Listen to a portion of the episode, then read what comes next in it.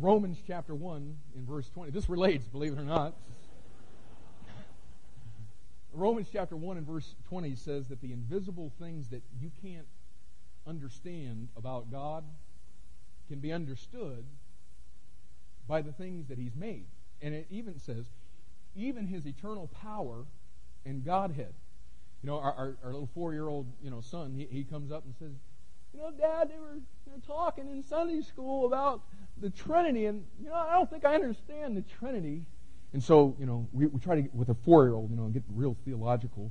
Well, uh, son, I, I feel a delicacy in articulating, lest I should deviate from the nebular conception of the truth. But God, in the vast expanses of the universe, and, you know, he's like, I, you know, I think I need a nap, Dad.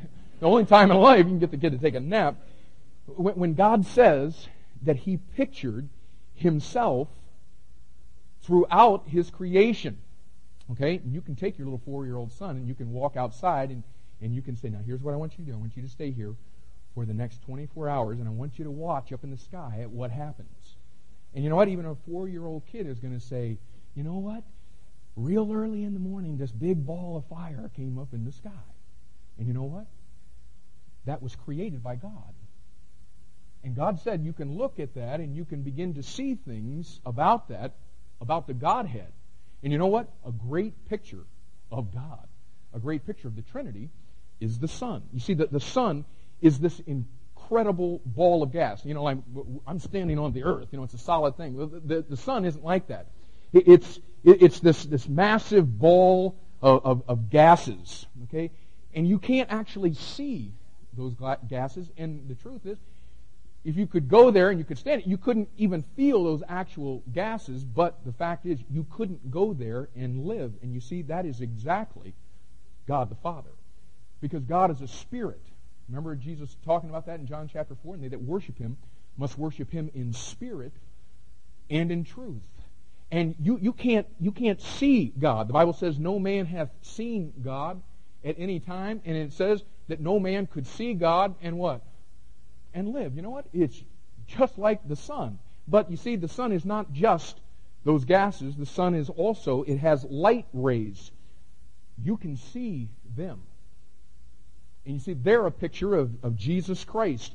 Jesus came and he said, I mean, you'd have to be an idiot really to miss what he was saying. He said, I am the light of the world that lighteth every man. You see, we, we look at the sun and we're not actually seeing those gases. You know what we're seeing? We're seeing the light rays, and they are the manifestation of those gases. Remember in John chapter fourteen, Jesus was talking with Philip. Philip says, show us the Father. And he says, don't you understand, Philip, that if you've seen me, you've seen the Father? You see, he is the visible manifestation of the Father.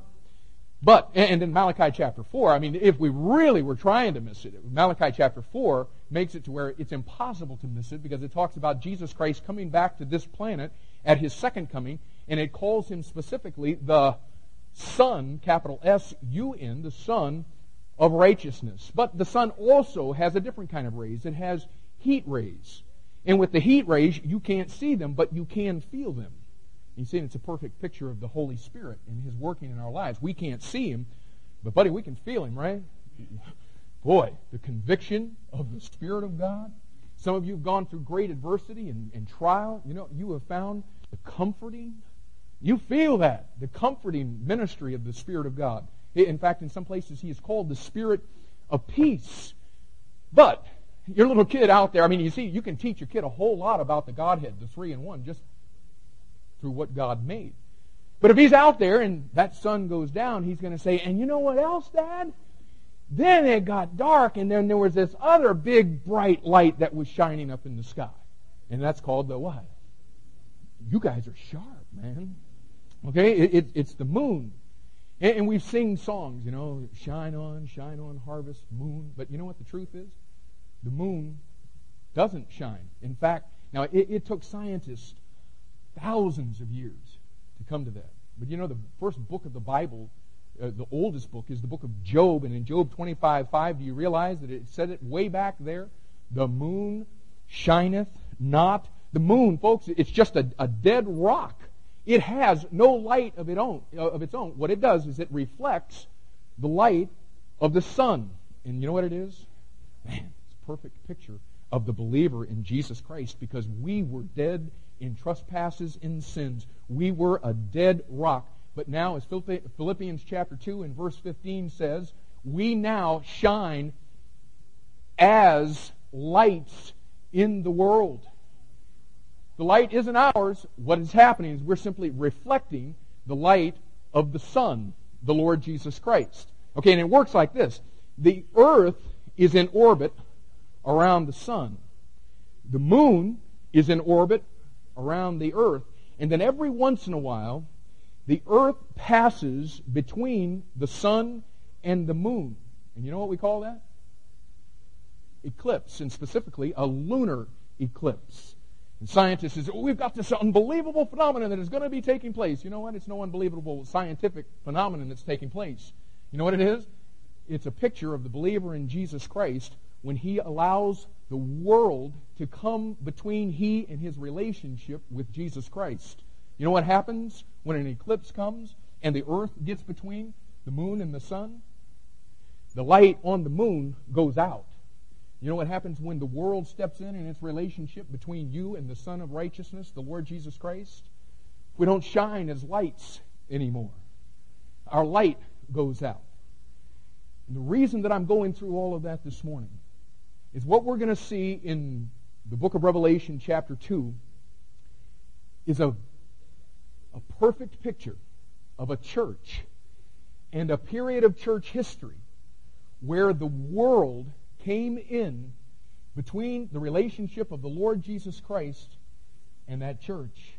And what happened is the lights went out, and what it did is it thrust this world into utter darkness, and specifically a time in history that is called the Dark Ages.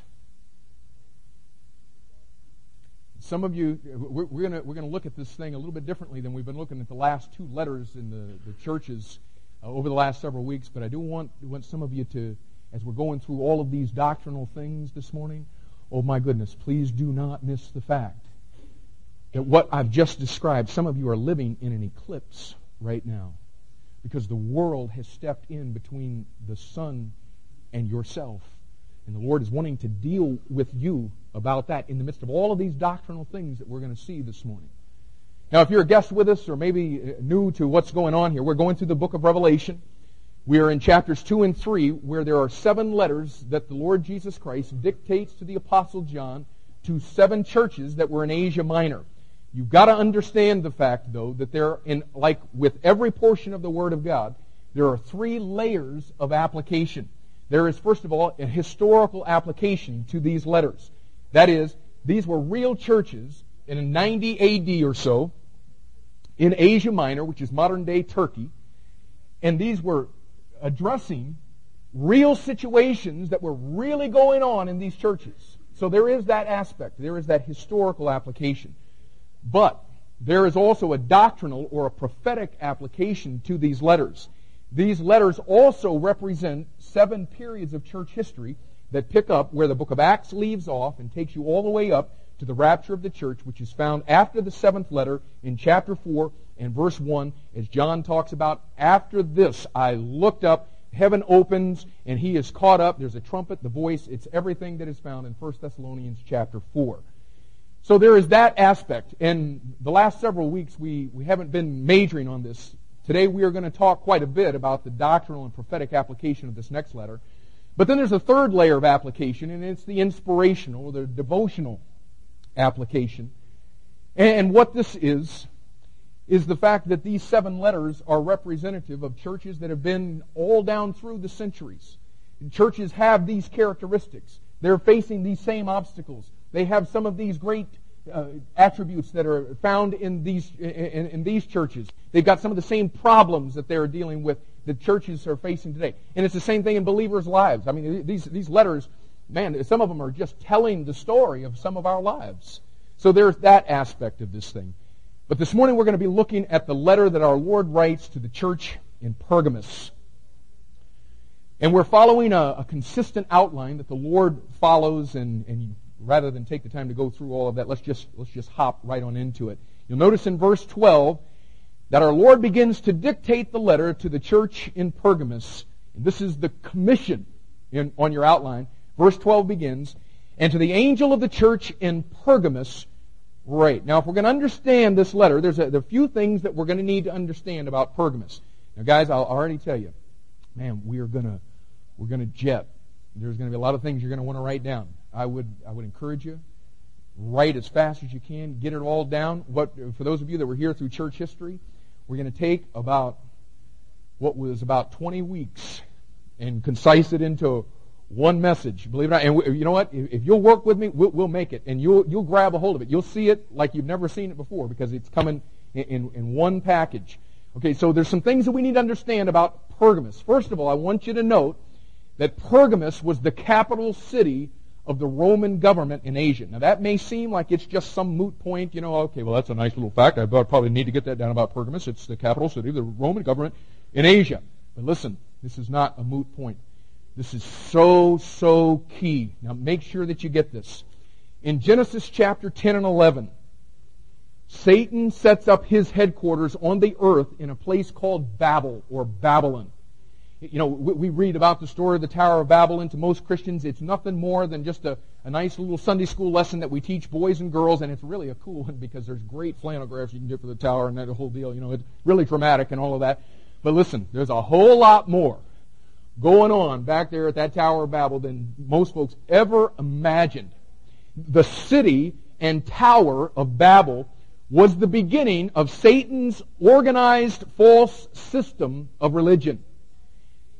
And if you ever take the time to, to do an exhaustive study uh, of, of what was actually going on back there, and we did that in our study of, of church history here several years ago, but if you ever take an exhaustive study of this thing, what you'll find is that all the components were there back at the Tower of Babel to be an unbelievable counterfeit to the working of God in the centuries that were to come.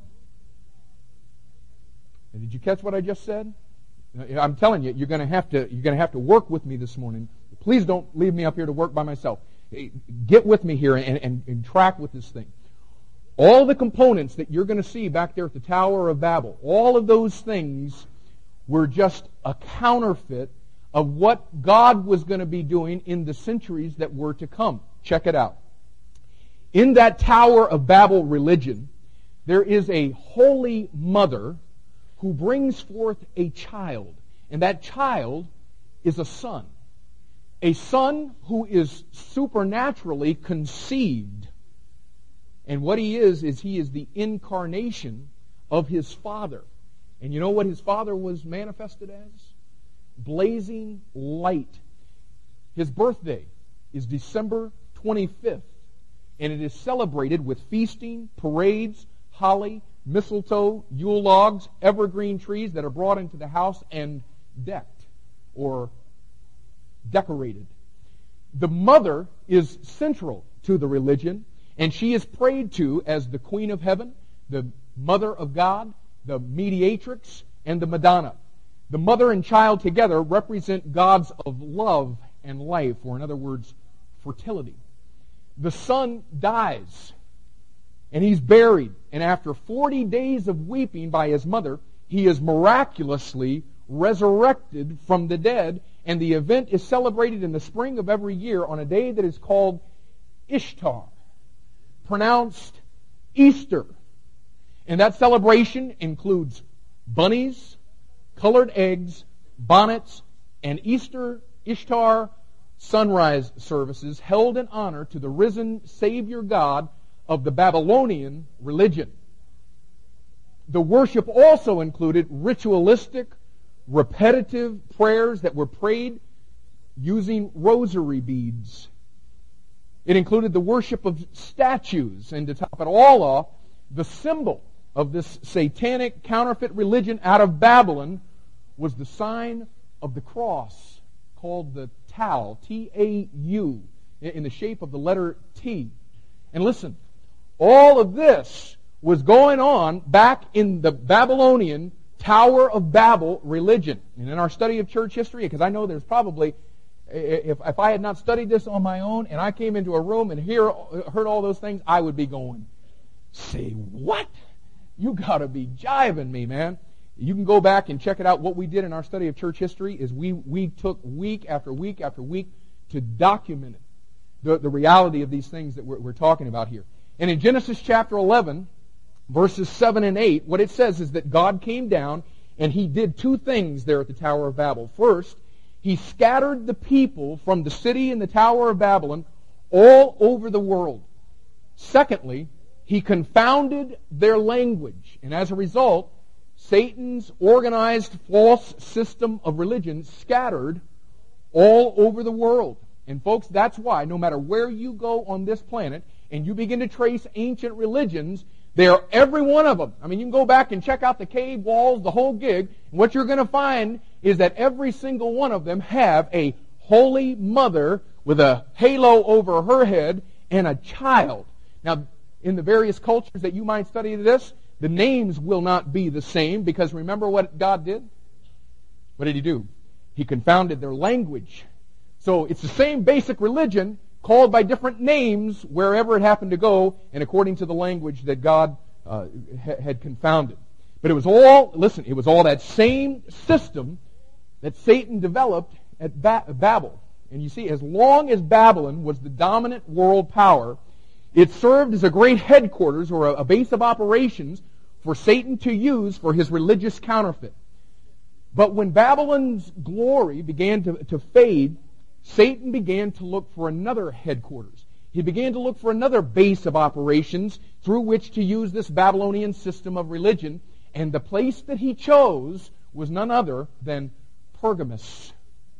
You say, okay, well, where are you coming up with that? Okay, it's exactly what the Lord Jesus Christ tells you in verse thirteen. This is not my opinion. He says, I know thy works, and where thou dwellest. Okay, where do they dwell? Pergamos, right? Even where Satan's seat is. And look at the last part of verse thirteen, where Satan dwelleth. And for some of you new believers, listen, a lot of this is pretty deep that we're covering this morning, but I'll just tell you, if you miss everything else that we go into this morning, please do not miss the fact that Satan does not live in hell this morning. You'll make sure that you get that. That is not where he dwells. Now, Jesus said in Matthew chapter twenty-five and verse forty-one, that hell was prepared for the devil and his angels, and ultimately that's where he's going to end up, but he's not there yet. The Bible says in Second Corinthians chapter four and verse four that he is right now, he is the God of this world. Folks, that's the same world that you and I live in this morning.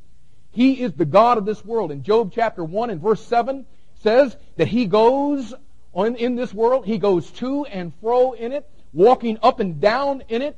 First Peter five eight says, seeking whom he may devour. Ephesians chapter two and verse two says that he is also the prince of the power of the air. That, that's the same air that you and I are breathing this morning. In Ephesians chapter six and verse twelve says that that air is filled with all kinds of satanic forces, principalities, powers, uh, rulers of darkness, spiritual wickedness. It's all there. But he says in verse thirteen that Pergamos is the place where Satan dwelt. And like I said a couple of minutes ago, at the time that, that John wrote the, the book of Revelation, Pergamos was the capital city of the Roman government in Asia. And, and listen, now listen very carefully. The Roman form of government was taken right from the city and tower of Babel. Are you catching that? The Roman form of government was not just a political system. It was also a religious system. In fact, Pergamos had even had a temple where the citizens were required once a year, they were required by law to burn a pinch of incense at the feet of the Roman emperor, honoring him and worshiping him as a god. And if you refused to do that, you were immediately arrested. But Pergamos didn't just have emperor worship. Now, that was big. Again, required by law that you do that. But man, oh my goodness, Pergamos was a city that was full of idolatry. I, I mean, it, the, the, they worshiped all kinds of pagan gods. So as you can see, it, it served as a great base for Satan to work through to the to the whole Roman Empire, which at that point had become the dominant world power. But now understand, that's just the historical application of Pergamos. And that's very important that you get that history down. But don't miss the fact that this letter to this, this church in Pergamos is representative of the Pergamos church period. That, that's from approximately three twenty-five A D to around five hundred A D and the beginning of the Dark Ages. And understand this, during that period of time, now I'm talking about from three twenty-five to five hundred, listen, Satan is going to take his throne, or his seat, as it's called in verse thirteen. He is going to take his seat over the Babylonian religion, and he is going to move it to Rome. It's in Babylon. In about five twenty-nine B C, he moves it to Pergamos, and during three twenty-five to five hundred, he moves that thing to Rome, and that will be the place where he will dwell. Rome will become the base of his operations, or his headquarters. And from, listen, and from out of his seat, or out of his chair in Rome, he will do his bidding. He will speak ex cathedra, as it were. Do you know what ex cathedra means, folks? Out of the chair. He gets a seat. He gets a seat out of the chair. And in a doctrinal or prophetic sense, th- this letter is detailing for us that time in history when Satan establishes a seat of authority in Rome in a counterfeit church. And that's exactly what Satan sets up under Constantine around three twenty-five A D. Constantine. And this is the way it came down.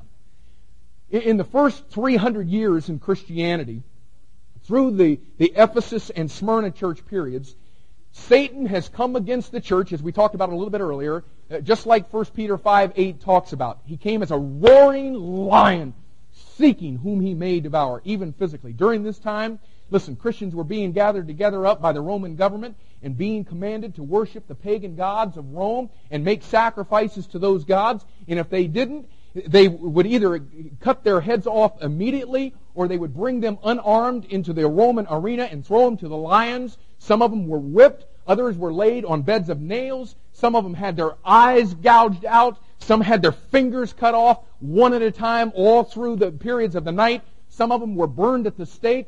Some of them had things done that I'm telling you, folks, if you go back and read it, I cannot even go into it in a mixed audience. Just let your imagination run wild. I mean, that's, in fact, in Fox's Book of Martyrs, it says that by the beginning of the fourth century, in three oh three A D specifically, listen to this, invention was exhausted to devise tortures against such as had no crime. The only crime that they had is they worshipped Jesus Christ and would not bow their, their knee to the pagan gods of Rome.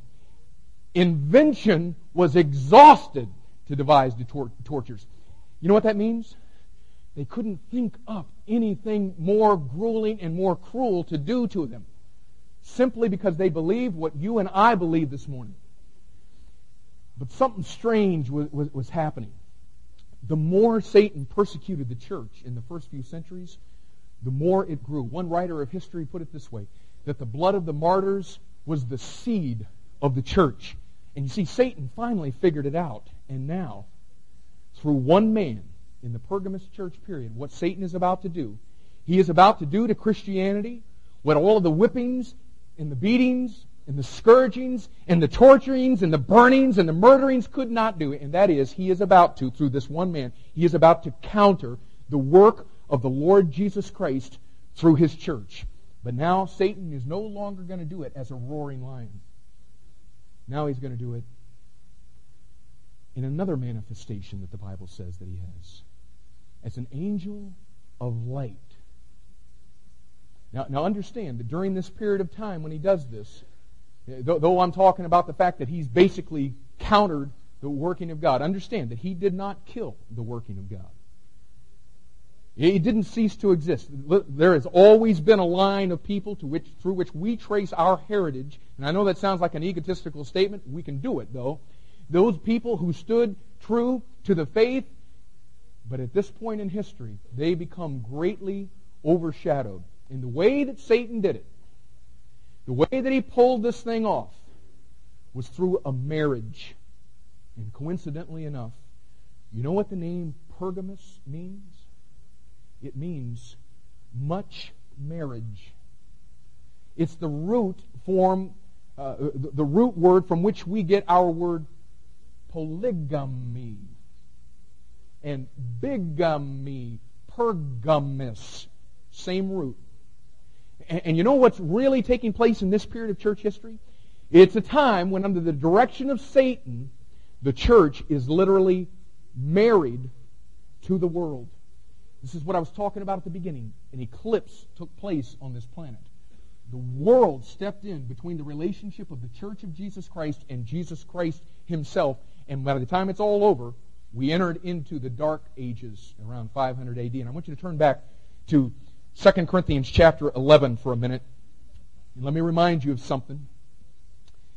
Second Corinthians chapter eleven, in verse two, Paul says to the believers in Corinth, and of course every believer in every age, he says, I am jealous over you with godly jealousy, for I have espoused you to one husband. And who is that one husband? That's the Lord Jesus Christ. Excuse me. Our relationship to Christ is that of a marriage. He is the husband. We comprise his bride. Go on in verse two. He says that I may present you as a chaste virgin to Christ. We have been espoused to one husband, and Paul says the goal that I really have is when I present you to your husband, that at that time, that you are a pure virgin. You see, we're kind of like Mary and Joseph at the time that she conceived of the Holy Ghost. Mary and Joseph were already espoused as husband and wife. Matthew chapter one, verses eighteen and nineteen says, but the marriage hadn't been consummated yet. She was still a virgin. And you see, that's how we are. We, right now, in nineteen ninety-seven, we are espoused to Christ, but the marriage has not yet been consummated. That's going to take place, as it says in Song of Solomon chapter two and verse ten, when Christ, the bridegroom, says to his espoused virgin, the church, rise up, my love, my fair one, and come away. And you know what that is? Song of Solomon two ten. It's the rapture of the church. And at that time, Paul says in verse two, I want to make sure that you are a chaste virgin to Christ. In other words, I want to make sure that you're not involved in any illicit relationship with anyone else. And what the whole rest of this chapter is about is how Satan himself wants to get you to commit spiritual fornication with him so that we are not the chaste virgin our Lord is coming to take away. And listen, folks, that's why the Bible tells you the things that it tells you about the world. It's because Satan is the god of this world. And listen, by connecting you to the world, he connects you to him. You see that? He's the god of this world. And when he connects you to this world system, he's connecting you to him. And so you know what he's able to do? He is successful in defiling the chasteness of our virginity. I mean, it's it's unbelievable when you really stop start to understand this thing. Because of your relationship to Christ, the fact that you are a spiritual virgin that has been espoused to Christ your, as your one husband, that's what he wants to do. He wants to defile you, to corrupt your virginity. And that's why the Bible tells you in First John chapter two and verse fifteen, don't love the world. It tells you in James chapter four and verse four, don't be friends with it. In Second Corinthians six fourteen, don't fellowship with it. Colossians three two, don't set your affection upon it. Matthew six nineteen, don't lay up treasures in it. Romans twelve two, don't be conformed to it. Second Corinthians six fourteen, don't be yoked to it in any way, shape, or form. You understand why now? It is because Satan is the god of this world, and Jesus has saved you out of the world, and your connection is with him now. You're espoused to him, and because you are, listen, Satan would love nothing more than to have an affair with you by linking you back up to his system. I'm doing a whole lot better preaching than y'all are doing amen in this morning, I can tell you that. Amen? ooh, it's still weak. But you know what? Some of us need to deal with that, don't we? Because we're we're we're flirting around with the world system, yet claiming that we know the Lord Jesus Christ. I want you to make sure you do not miss the atrocity that that is, as a believer in Jesus Christ, that somehow we would allow the world system to come between us and the Lord. You see what he's saying here? It's fornication with Christ, because we're espoused to him. Satan's the god of this world, so have no connection with it. Folks, listen, Mark chapter sixteen, verse fifteen says that the goal of the church is to reach the world. We can't reach it from anything other than a platform of holiness. But the Pergamos church period, which began around three twenty-five A D, is that time in history when the exact opposite took place. Rather than the church converting the world, the world converted the church. And you see, through the first two church periods, Satan's been working. He's been working to get this counterfeit church in operation. And he's made a lot of great strides, and, and there's been a lot of the structure that he's been able to put into place, but he hadn't actually been able to get the thing up and running. But, but here's how he did it. By the time you get to around three hundred A D or a little after, we, we come through, in that period of time, we come through about twenty-three Roman emperors or so. And all of these guys, all of these Roman emperors, through all that period of time, they're all basically the same. They're all lost, they're all pagan, they're all anti-God, they're all anti-Bible, they're all anti-Christian. There's a few that are a little more tolerant than others, but for the most part, they are all bent on wiping out Christianity. And as we saw, they all believe that the way to do that is to just go through and annihilate anybody that names the name of Jesus Christ. But by three oh three, as we talked about, it was just unbelievable, all of the atrocities that were taking place against believers in Jesus Christ. But you see, something's beginning to happen in the Roman Empire. The Roman Empire is beginning to deteriorate from the inside out. It's beginning to be divided. It's beginning to lose some of its, its strength. And there, there, there are several people that during this period of time, around three oh three or so, who are vying for the job of the next Roman emperor. The two most prominent men is a man by the name of Maxentius and another man by the name of Constantine. And these two guys and their armies finally come to battle about ten miles north of Rome in three twelve A D at a very famous battle that is called the Battle of Milvian Bridge. And basically, whoever wins this battle is going to be the next emperor of Rome and the Pontifex Maximus over the Babylonian mystery religion. Constantine wins the Bible, and being the political and military genius that he was, and understand this, he was being controlled. He was a tool in the hands of Satan, and that's why he was, like so many have been, Adolf Hitler and Karl Marx and others, tools in the hand of Satan. Constantine was a slick one, man. It, what, what happens is Constantine, being this, this political and military genius that he is, he credits the victory that he had at the Milvian Bridge, he credits the victory to the fact that he had seen, miraculously, a shining cross in the sky, and along with that shining cross, he heard a voice, and it was the voice of Christ that said, by this sign, the sign of the cross, thou shalt conquer. And so what Constantine does, he runs out, he puts crosses on his shields, on his banners, on his horses. You've seen the pictures of all that stuff in history. And he gives the credit to this miraculous victory to the Lord Jesus Christ and the fact that he was now a Christian. He's no more a Christian than the man in the stinking moon. He did not come to Jesus Christ repenting of his sin, calling upon the name of the Lord Jesus Christ. He, he, he had some kind of vision in the sky, had nothing whatsoever to do with anything you can find in the Bible about how a person comes to know the Lord Jesus Christ. Folks, he is a tool in the hand of Satan, and w- w- was using what he called the religion of Christianity to unify the Roman Empire. And that's what's behind that whole deal that they tried to hand us in college, in Western civilization, and in high school with this great victory of Christianity under Constantine. That was not a victory. It was the greatest blow that Satan ever dealt against the Church of Jesus Christ. And so here's Constantine, and he sets out to help the cause of Christianity, and he grants Christians religious liberty. And you see, all this time, man, they've had their, their property confiscated. They've watched their, their babies being killed, pulled out of the mother's stomach. I mean, the, the, the unbelievable atrocities. They've watched all this, and now, now they're getting liberties. And now what Constantine does, now that he's a, a Christian, what he does is now the pastors are being paid by the Roman government. They're being paid by the state.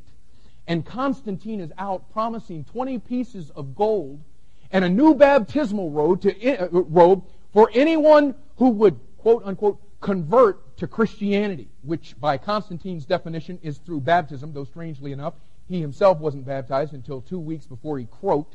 And now, Rome supposedly has a Christian emperor. Now, now follow this. Got a Christian emperor now. And since the Roman system was both a political and a religious system, a church-state setup, if you will, just like it had been handed to them from the Tower of Babel system, now, since Rome was Christian, Christianity has become the official religion of Rome. But understand something. Nothing, nothing in Rome was washed white. It was all whitewashed. What I mean by that is Christianity did not convert paganism. It just Christianized it. And in the process, true Christianity got paganized. Rome, listen, Rome didn't stop worshiping the mother goddess from the Tower of Babel religion, Semiramis. It didn't stop wor- worshiping her supernaturally born child, Tammuz, the Savior God, who was the incarnation of his father. They just, you know what happened? They just gave them Christian names. Two weeks earlier, they were bowing down to Semiramis and Tammuz, the Holy Mother and Child. And but now Rome's Christian. Same exact statues. Now this is Jesus and Mary. I mean, just overnight, because Rome is now, now Christian. The Christian, Christianization of the, the pagan winter festival, the birthday of Tammuz or Baal, the sun god on December twenty-fifth. You know what? Jesus had to be born sometime. We'll make this celebration his birth. Jesus was not born, folks, on December twenty-fifth. That was the birthday of Baal, the sun god. The, the spring festival called Ishtar, held in honor to the supposed resurrection of Tammuz, and all of a sudden, this thing becomes Christian. And right along with all the bonnies and the bonnets and the col- bonnets and the colored eggs and the sunrise services, it's just now all the same exact stuff, all the same exact rituals, all the same exact things that they had always done. Now this is being done in honor to Christ. Check this out. The pagan Roman emperor, he becomes the Pope. The pagan Roman Senate becomes the College of Cardinals. The pagan Roman imperial governors, they become the archbishops. The pagan Roman provincial governors, they become the bishops. The pagan Roman civitas become the priests. The Vestal virgins from the pagan Roman temples, they become the nuns. And Satan did it. He marries the church to the world to come up with his own counterfeit, which is called historically the Roman. Did you catch that? The Roman Catholic Church. You ever ask yourself, why is it Roman? It's because it's a church-state setup right under Constantine. That's where the whole thing originated. The word Catholic means universal Christianity, and you see, because Rome is the dominant world power, now all of the world. We have a universal Christianity now.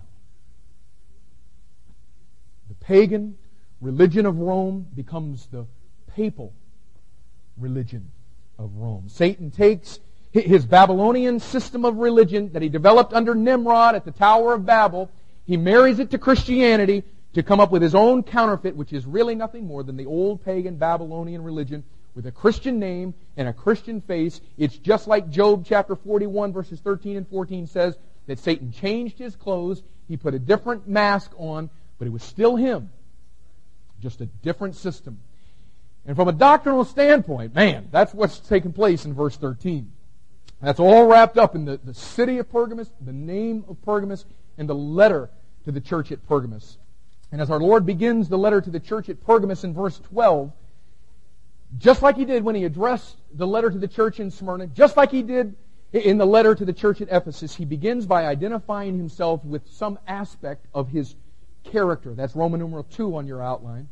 And what we've seen in the first two letters, the letters to Ephesus and, and Smyrna, is that our Lord specifically identifies himself by using some aspect of his character that the church in that city and the church in that period of church history church history desperately needed to be reminded of as they faced the opposition of Satan to counter and counterfeit the working of Christ through his true church. And as we just saw, as, as I was bringing you through that overview of what was going on in this period of church history, what was going on is that the devil was working to set up, now listen, all that deal was, was Satan working to set up an authoritative church to run things on this planet instead of an authoritative Bible. And to remind the church of his place in the church. This is the Lord Jesus Christ now. To remind the church of his place and the place of his word as the final authority in all matters of faith and practice in the church, he begins in verse twelve by saying, "These things saith he which hath the sharp sword with two edges." And of course, every student of the, of the Bible knows that the sharp sword with two edges is the Word of God. Revelation chapter one and verse sixteen says of the Lord Jesus Christ, "And out of his mouth went a sharp two-edged sword." Jesus Christ, of course, is is God, and when he speaks, what comes out of his mouth are words, the word of God, the words of God, and they are authoritative. They are a sharp, two-edged sword. Hebrews chapter four and verse twelve says, "For the word of God is quick and powerful and sharper than any two-edged sword." Revelation nineteen fifteen says that when our Lord comes back to this earth at his second coming, that out of his mouth goes a sharp sword. And something interesting to note about this, this, this two-edged sword is that one edge brings spiritual healing and help. The other edge brings judgment and destruction. fifteen. Hebrews four twelve says that this two-edged sword pierces even to the dividing asunder of soul and spirit, and of the joints and marrows, and as a discerner of the thoughts and intents of the heart. You know what he's saying? It's like a, a spiritual scalpel in the hand of God that he uses to do spiritual surgery in our sin-cancered heart and soul and spirit. And that's why he writes in First Peter chapter one and verse twenty-three that we are born again, not by corruptible seed, but by incorruptible, by the Word of God, which liveth and abideth forever. So, it can bring spiritual help by bringing about spiritual life. Or, Revelation nineteen fifteen says that with it he should smite the nations. And Revelation nineteen twenty-one says, "And the remnant were slain with the sword of him that sat upon the horse, which sword proceedeth out of his mouth." You see, it's the same Lord with the same sword. It's just a different edge. You got that? And you see those two those two edges right here in this passage in, in Revelation chapter two. Look, look at verse twelve. He writes to them, reminding them of his place in the church and the authority of his word. He, he writes to them these words, "He which hath the sharp sword with two edges." And you see what it is? It serves as an appeal. It serves as a warning not to allow any person or any institution to usurp the authoritative voice of the Lord Jesus Christ and his church. And in verse twelve, the context is very positive. He presents himself as there to help. That's one edge. But notice verse sixteen. He gives you the other edge. "Repent, or else I will come unto thee quickly, and will fight against them with the sword of my mouth." Again, same Lord, with the same sword, just a different edge. You know what determines which edge he uses? We do. Some of you are here this morning and you've never received the Lord Jesus Christ as your personal Savior. I stand before you this morning with the Word of God in my hand. And this book is the final authority of every man, woman, boy, and girl, not only in this room, but on this entire planet this morning. Now, you may have in your life, you may have never acknowledged that. You may not live like it this morning. You may not even like it, but it's true. John one one says, "In the beginning was the Word, and the Word was with God, and the Word was God." And when this book speaks, you know what it is? It is the voice of Jesus speaking. And what this authoritative book says is that you are a sinner, that you are separated from God, because God is above all things supremely holy, but He's not just holy, and praise the Lord for that.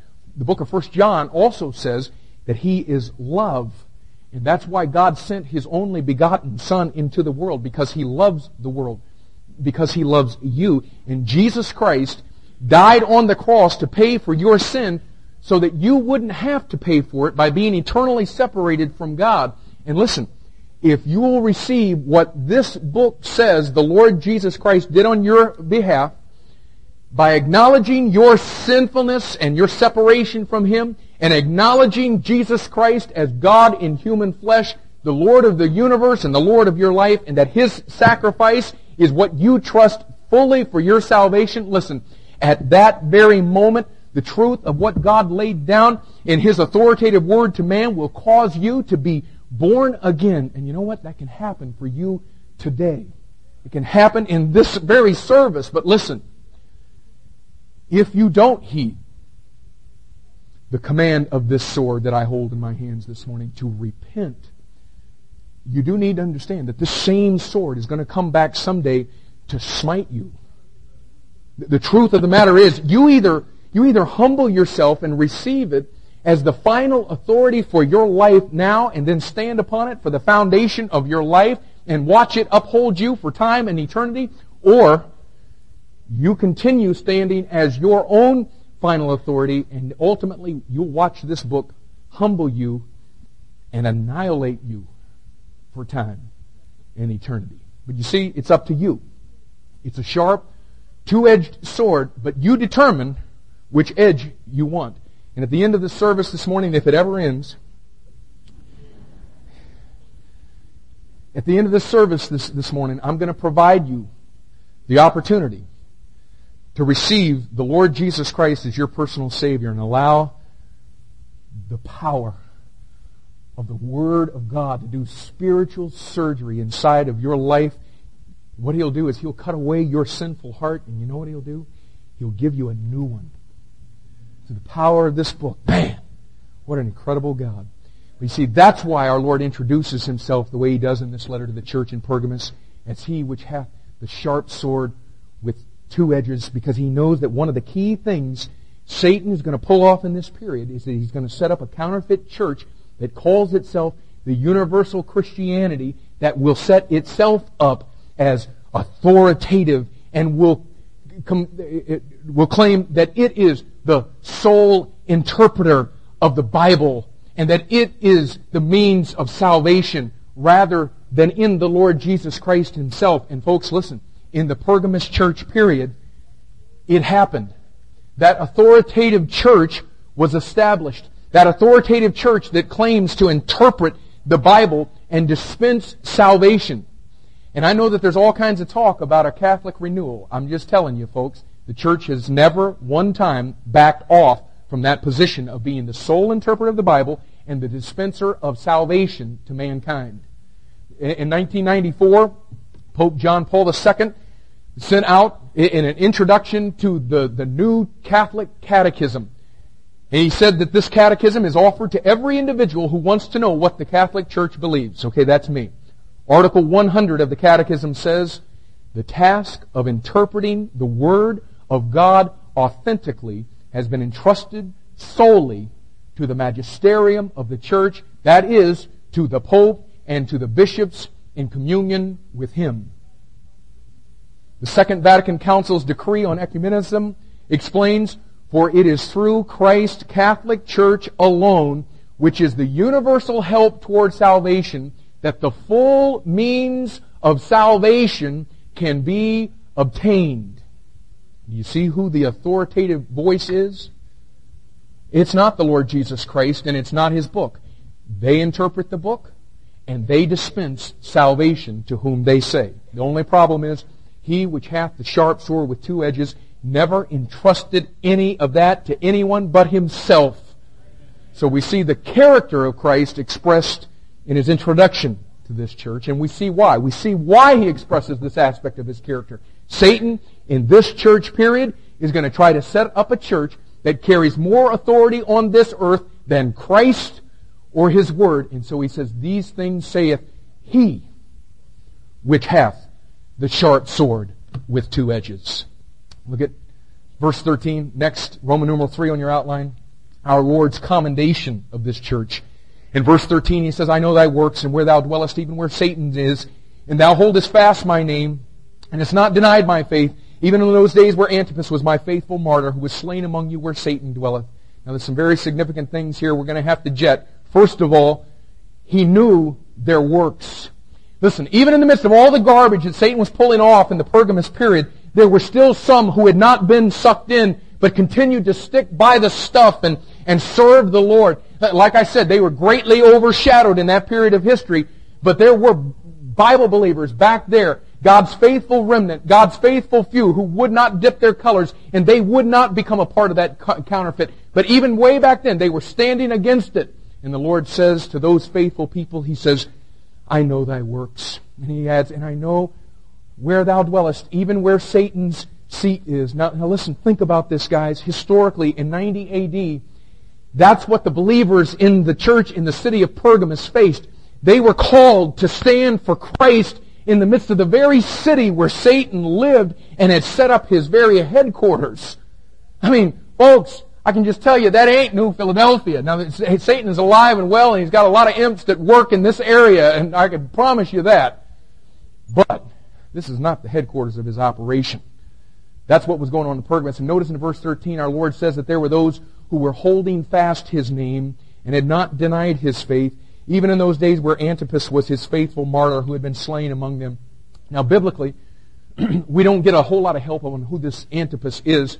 We do know this. His name means against all. Now, Tertullian, and I, I don't put a lot of stock in Tertullian because a lot of times he wrote weird stuff. A lot of times he was he was writing true things that were going on. I don't know for sure if this is a weird time or a good time. I believe it's a good time. But Tertullian writes, he's a historian at, the, the, at that period of time, and he writes that Antipas was the pastor of the church in Pergamos. And you remember earlier we were talking about how in Pergamos that the citizens were required once a year by law to burn incense in, in worship of the Roman emperor. Remember we were talking about that? Well, Tertullian writes that when Antipas was brought before the emperor, he refused to worship him because of his allegiance to the Lord Jesus Christ. The emperor looks at Antipas and says, "Don't you realize that all are against you?" And he looked up at him and he says, "Then I am against all."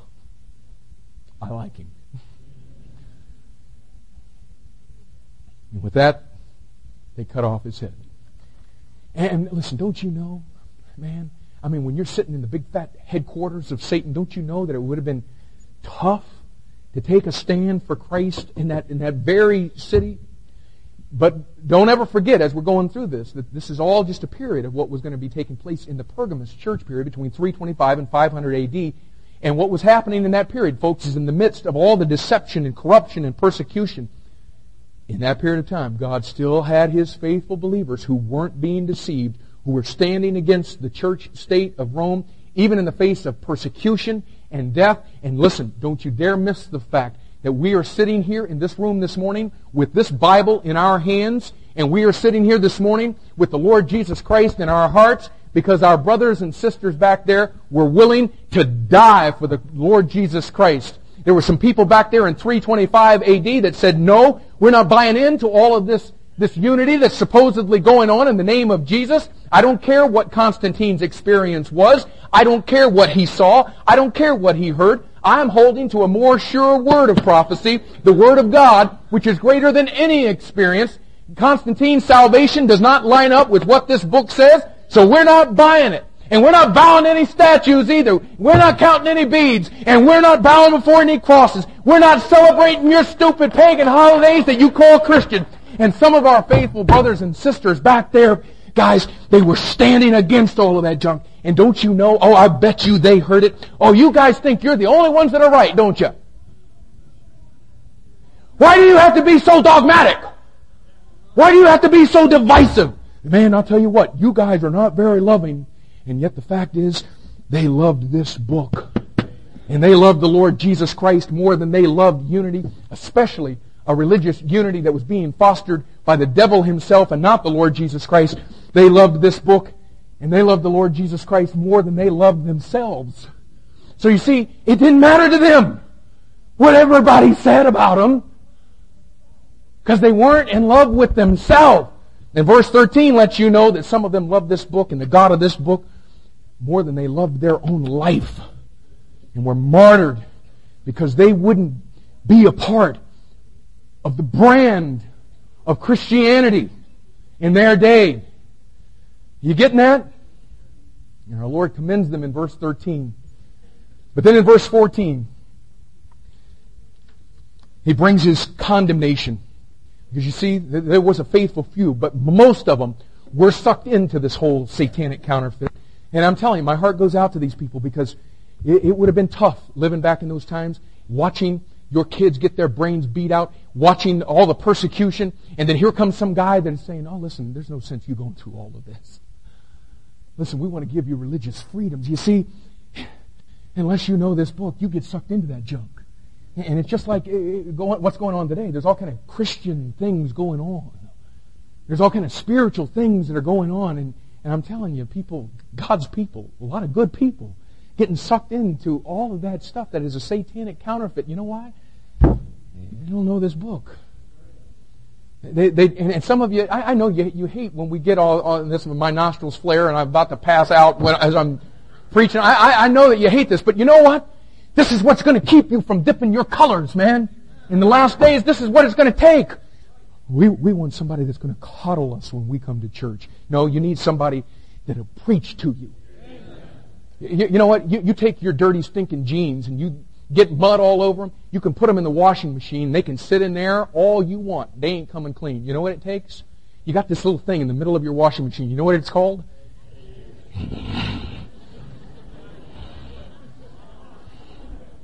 And we got the water of the Word going, and I get the joy of being the agitator. And and I'm not almost through yet. But look what he says in verse fourteen. But I have a few things against thee, because thou hast there them that hold the doctrine of Balaam, who taught Balak to cast a stumbling block before the children of Israel, to eat things sacrificed unto idols, and to commit fornication. Do you see it? Satan's got his own counterfeit church now. And from that seat, from that place of authority, he's got some doctrines that he wants to get established in that church. First of all, notice in verse fourteen what God calls the doctrine of Balaam. You know what? We do have a little bit more to go. You guys, you guys want to just come back and do it tonight? Okay, good. Okay, if y'all want to leave, go ahead. Uh, no problem. We'll all bow our head and close our eyes. Okay. He calls the doctrine of Balaam. And whatever that doctrine is, verse fourteen lets you know that it has to do with two key elements.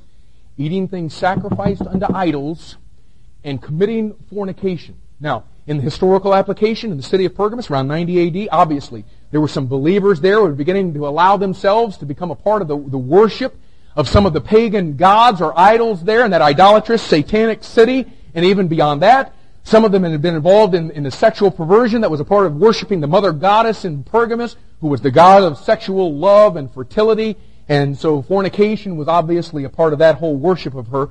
But again, this is all picturing the things that would take place spiritually in the Pergamos church period under Constantine. And to really understand it from God's point of view, You need to understand what the deal was when Balaam taught Balak to cast a stumbling block before the children of Israel. Because God's letting us know that the same thing that took place back there with Balaam is the same thing that happened in the fourth century under Constantine. So let's jet back real quick to the book of Numbers, chapter twenty-five. Is it hot in here or is it just me?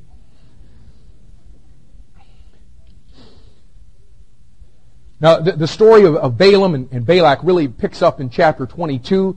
It continues on through chapter twenty-three, twenty-four, and twenty-five. Obviously, we don't have time to read all four chapters, so let me just tell you what's been going on. Now, now get this in your mind, okay? I'm going to concise all of this down. Make sure you get it. What's been going on in chapters twenty-two to twenty-four is the children of Israel have come into the plains of Moab. And the king of Moab is Balak, okay? He's a little freaked out by the fact that the children of Israel have come in because he is aware of how the children of Israel had come in and they've blown away the Amorites. So now they're in his land and he's a little freaked and he knows, sure as the world, he's next along with the rest of Moab. So what he does is he tries to buy off one of the prophets, a guy by the name of Balaam. And Balak, the king of Moab, is trying to offer Balaam the prophet all kinds of stuff. He's offering him all kinds of stuff to curse the children of Israel so that they can't come against Moab. Okay? Balaam, Balaam wanted the stuff. I mean, he was enticed by all of it. Oh, baby, I'd love to have this. But what it says in Second Peter two fifteen is he loved the wages of unrighteousness. So he attempts several times to curse the children of Israel, but every time that he opens his mouth to curse them, what happens miraculously is he blesses them. And he finally figures out God's not going to allow him to be able to bring a cursing upon them. But the dude was slick, man. He was slick. Satan's always masterminding, and he's always got some slick guys that he works through. He thinks to himself, okay, the only way for this people to be cursed and die is if God does it. So you know what Balaam does? Now, the book of Numbers doesn't record the actual conversation, but what Balaam does is he teaches Balak to cast a stumbling block in the path of the children of Israel that would bring upon them the wrath and cursing of God. Balaam taught Balak that if the women of Moab could seduce the men of Israel to commit sin with them, that he wouldn't have to worry about killing them because God would. So, so Balak has a, a different study, strategy than all the other Gentile nations. You know what he says? Hey, this is crazy. Let's don't fight them. Hey, there's no sense us beating each other's brains out over this. My goodness. And listen, you guys have had it pretty tough. You know, all these battles and all. And you've been out in that desolate wilderness so long. And you've been eating that nasty manna all this time. I'll tell you what we're going to do. We're going to grant you children of Israel, man, we're going to grant you some special privileges. And I'm not trying to be gross with you, but this is the way it came down. Here's, here's our, here's our women.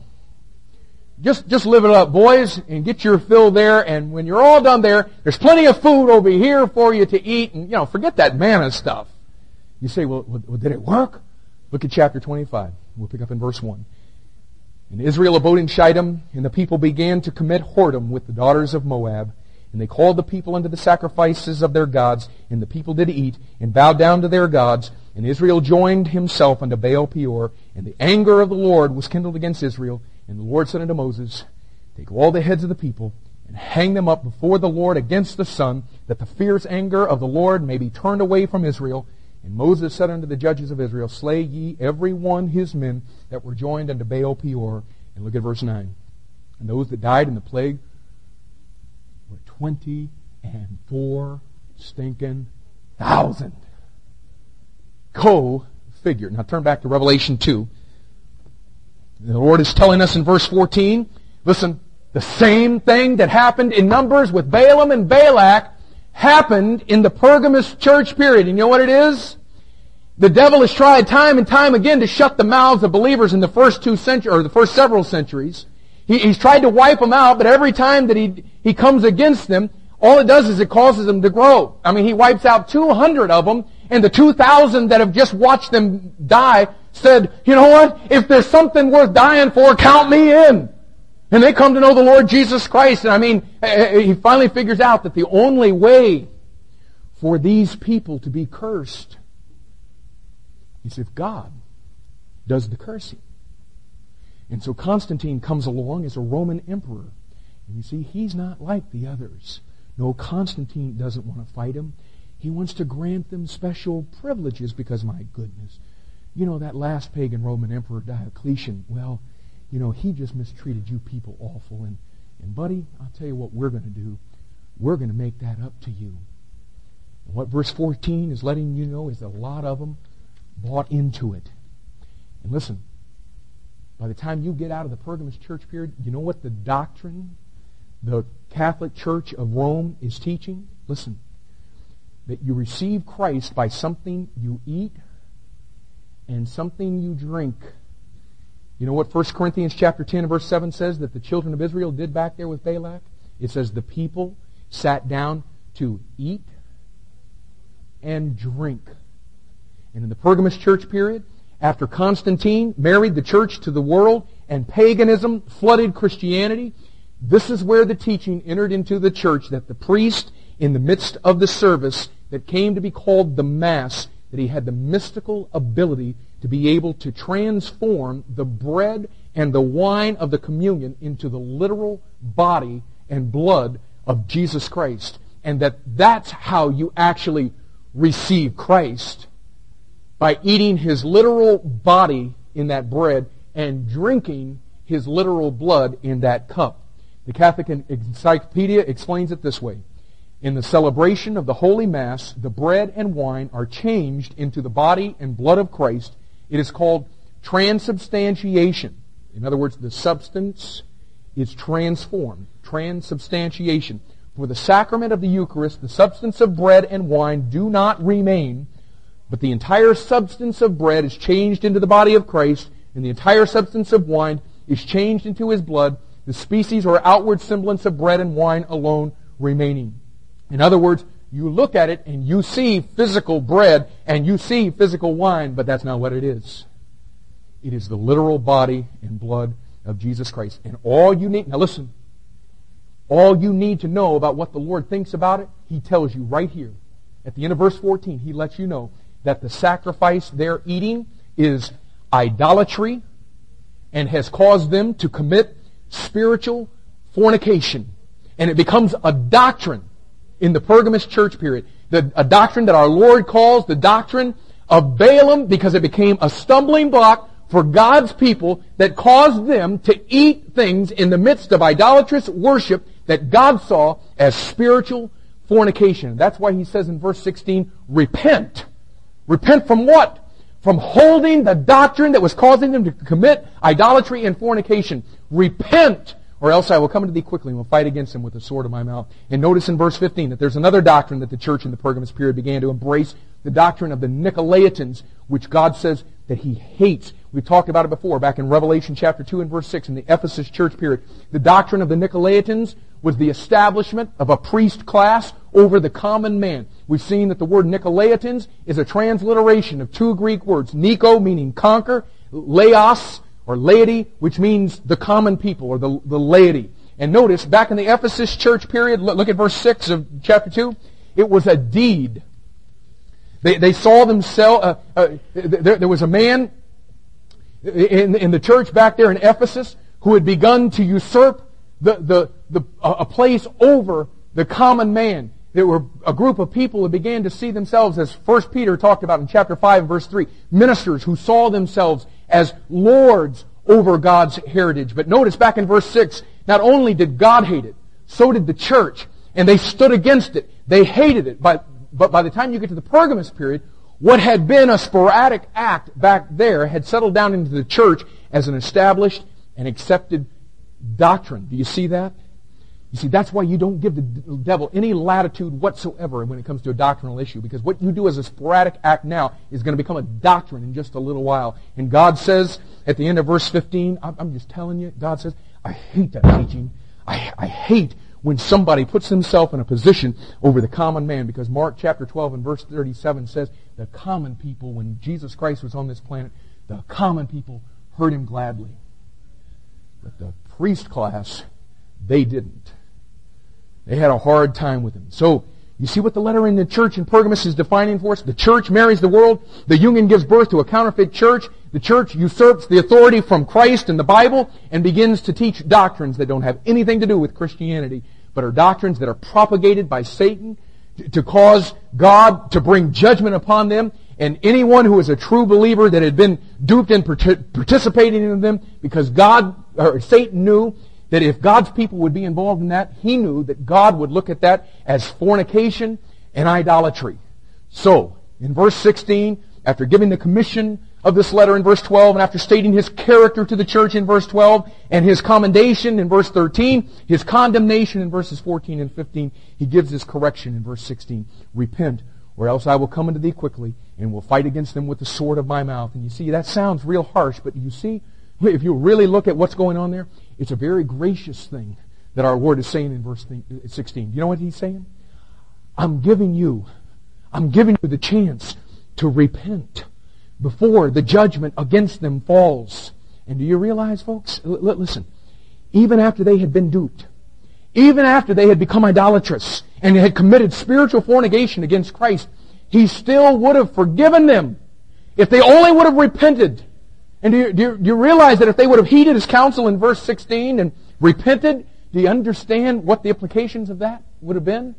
The whole dark ages could have been avoided with all of its evil and bloodshed and death. All of that could have been avoided. Then in the last part of verse seventeen, our Lord issues his call. He that hath an ear, let him hear what the Spirit saith unto the church. Unto the churches. You know what he's saying? Hey, I know that there's another voice that is speaking in your midst. But our Lord says, but is there anybody that is listening to the Spirit's voice? Anybody that's listening to what I'm trying to say in the midst of the churches? And then just let me hit the challenge in verse seventeen. He says, to him that overcometh will I give to eat of the hidden manna, and will give him a white stone, and in a stone a new name written, which no man knoweth, saving he that receiveth it. And, and I'll be honest with you, I don't claim to know everything about the, this verse. The first part's a little easier than the second. He says, to him that overcometh will I give to eat of the hidden manna. And he's obviously, catch this now, he's obviously contrasting what the people were eating in verse fourteen that had been sacrificed to idols with something that he would give them to eat, that he calls the hidden manna. And you know what? If you go back in Exodus chapter sixteen, verses thirty-two to thirty-four, God told the children of Israel to take some of the manna that God used to sustain them in the wilderness, and they took, they were to take that thing and put it in a pot, and then it was to be placed in the Ark of the Covenant to be preserved for the generations. You know what it was? It was the hidden manna. And if you go to John chapter six, verses forty-eight to fifty-one, Jesus said that the manna really was just a picture of who? Of Him. Of, of Him. That He was the real bread that brought about eternal life. And so obviously, an overcomer in this verse that He's talking about in verse seventeen, it's not somebody that eats something that a church says represents Christ, but it is someone who comes to Christ Himself and to Him alone and partakes of spiritual bread for their soul by acknowledging the fact that Jesus Christ was God in human flesh and that His blood that was shed upon the cross is the only means of salvation that is not dispensed by any church or by any other means than by humbling yourself to the Lord Jesus Christ, and He is the dispenser of salvation. And if you compare Revelation two seventeen, Exodus sixteen, and John six, that interpretation seems to be what the hidden manna is all about. Now the white stone with the new name written on it, that's a little more difficult to determine because it, it, you're not able to cross this one, cross-reference this one just as easily. And probably the best explanation I, I know is that in ancient times, when, when somebody was being uh, uh, tried for a crime, a black stone meant a verdict of guilty. A white stone meant a verdict of not guilty, or the fact that he had been acquitted of the crime. And you see, I do know this. When we accepted the Lord Jesus Christ, when, when, we, we, when He saved us, we came to Him alone for salvation, apart from any church or baptism or any other human work. That's spiritually what happened to us, right? We were acquitted of all of our crimes, all of our sin against Him. And if the white stone is Christ, and we know that we are now in Christ, and we have a new name in Christ, in Revelation three seventeen, our Lord promises overcomers, I will write upon him my new name. And again, I'm not sure I've got that all figured out. In fact, I'm quite sure that I don't. Like Sam Jones used to say, if I understood everything in the Bible, I know somebody wrote it didn't have any more sense than I did. But I do know this. I do know that when you trust Jesus Christ, listen, when you trust Jesus Christ alone to save you, and God places you spiritually in Christ, and you're forgiven of all your sins, I do know this. I do know that you take on His name, don't you? You become a Christian. A Christian. A little Christ, as it were. In the end of verse seventeen, when you receive it, you know it, don't you? Because His Spirit bears witness with our spirit that we are the sons of God. And I can guarantee you this, no church can ever cause you to know that. The Lord Jesus Christ Himself. I'm done. And if you're here as a guest, I, I, I do apologize to you for the length today. I don't apologize to you for the content.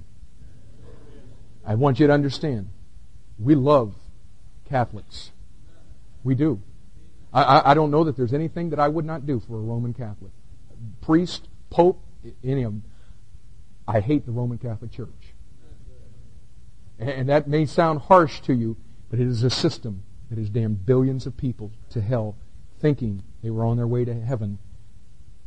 And our infallible guide lets us know it is the system that Satan is using. It's the same system from the Tower of Babel. And maybe some of you are in that system. I, I appeal to you today to come to the Lord Jesus Christ Himself, apart from infant baptism, apart from catechism, apart from any church, be it this one or any other church. Come to the Lord Jesus Christ, acknowledging that He alone died on the cross for your sins, and He's the only one that can redeem you. You don't even have to be a part of that system. If you're here this morning, you've never received Jesus Christ, I'm telling you, this is an authoritative book. It's a sharp sword with two edges. And buddy, I'm just telling you, the God of this universe is holding this scalpel in His hand this morning, just ready and willing, wanting to do spiritual surgery in your life. To take your sin and this morning just cut that out and place a new spirit within you. The Spirit of the living God. And that can happen for you today. What's getting ready to happen in this service is we're getting ready to be dismissed and people are going to walk outside of this room. But the pastors of this church are going to remain in here. We've got a lot of pastors on vacation. Normally I'm out in the foyer shaking hands. Today, Pastor Bob is going to be over on this side, and I'm going to be right over here. And we're here because we would love the opportunity of sitting down with you and showing you today how you can come into a personal relationship with Jesus Christ. And we appeal to you that if the God of this universe is speaking to your heart today, man, don't leave. Don't leave and go your merry way. The Bible says, today, if you will hear His voice, harden not your heart. Oh, don't harden your heart and walk out of here like this never happened. If the God of the universe is speaking to you today, would you please remain and do business with Him as He calls? Let's stand together.